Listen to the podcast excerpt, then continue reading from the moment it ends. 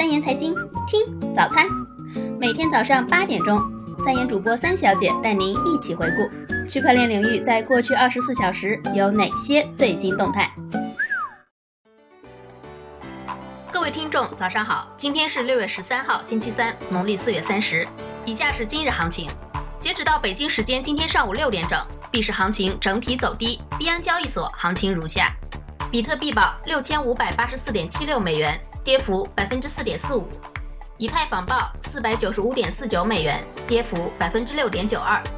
瑞波币报零点五六美元，跌幅百分之六点八一，比特币现金报八百七十三点三四美元，跌幅百分之九点一三，EOS 报十点三四美元，跌幅百分之十点六七，莱特币报九十九点九六美元，跌幅百分之六点三三。以下是今日快讯。首先是时事方面消息，同济大学副校长顾祥林在上海区块链技术及应用研讨会上表示，同济大学是国内最早从事区块链研究的高校之一，先后参与了央行、工信部等研究项目，将全面推动上海区块链技术研究中心建设。据路透消息，世界权威性国际组织之一的反洗钱金融行动特别工作组昨日表示。针对虚拟货币交易所的管制，将从之前没有约束力的指导准则升级为各成员国应履行的义务标准，并进行更加严格的管制。关于该标准，将在二十四日的例会上开始进行具体的讨论，最迟在二零一九年内实现。接下来是相关政策方面，在上海区块链技术及应用研讨会上，工信部信软司巡视员李颖称。将加强与相关部门沟通协作，密切关注国际发展前沿动态，深入分析区块链对经济的影响，推动规范区块链行业行为，营造风清气正的发展氛围，加强区块链核心能力建设，引导企业参与国际开源社区建设，探索建设国内区块链开源社区。韩国金融监管部门和其他一些地区金融机构将像对银行那样监管数字货币交易所。实施严厉的反洗钱政策，以确保犯罪不会利用数字货币进行非法金融活动。下面是相关观点，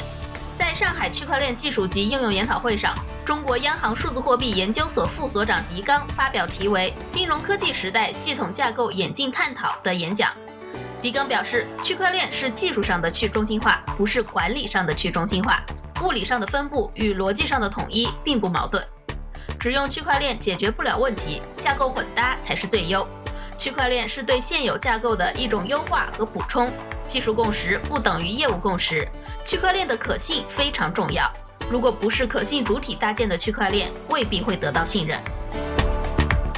昨日在上海区块链技术及应用研讨会上，上海市经信委副主任付新华表示，将在风险可控的前提下，积极探索区块链在多个方面的应用。推动更多区块链应用成果在上海转化落地，同时，上海区块链技术研究中心正式揭牌。据中国经济网报道，芝麻信用共享经济行业总监陈玲玲表示：“总体来讲，我觉得用户正在越来越珍惜自己的信用，这要感谢互联网，感谢大数据，感谢现在的区块链、人工智能技术。”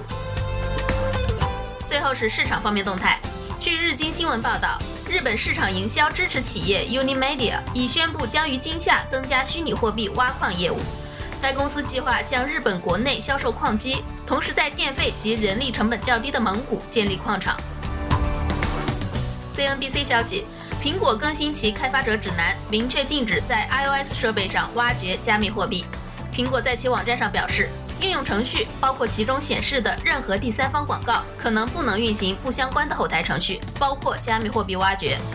苹果新规定限制了那些消耗电池、产生过多热量或给设备资源带来不必要压力的应用程序，而所有这些都会在比特币开采过程中遇到。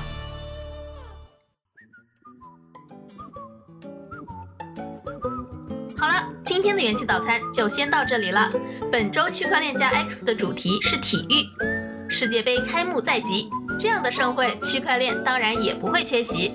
在体育领域，区块链又能怎样大放异彩呢？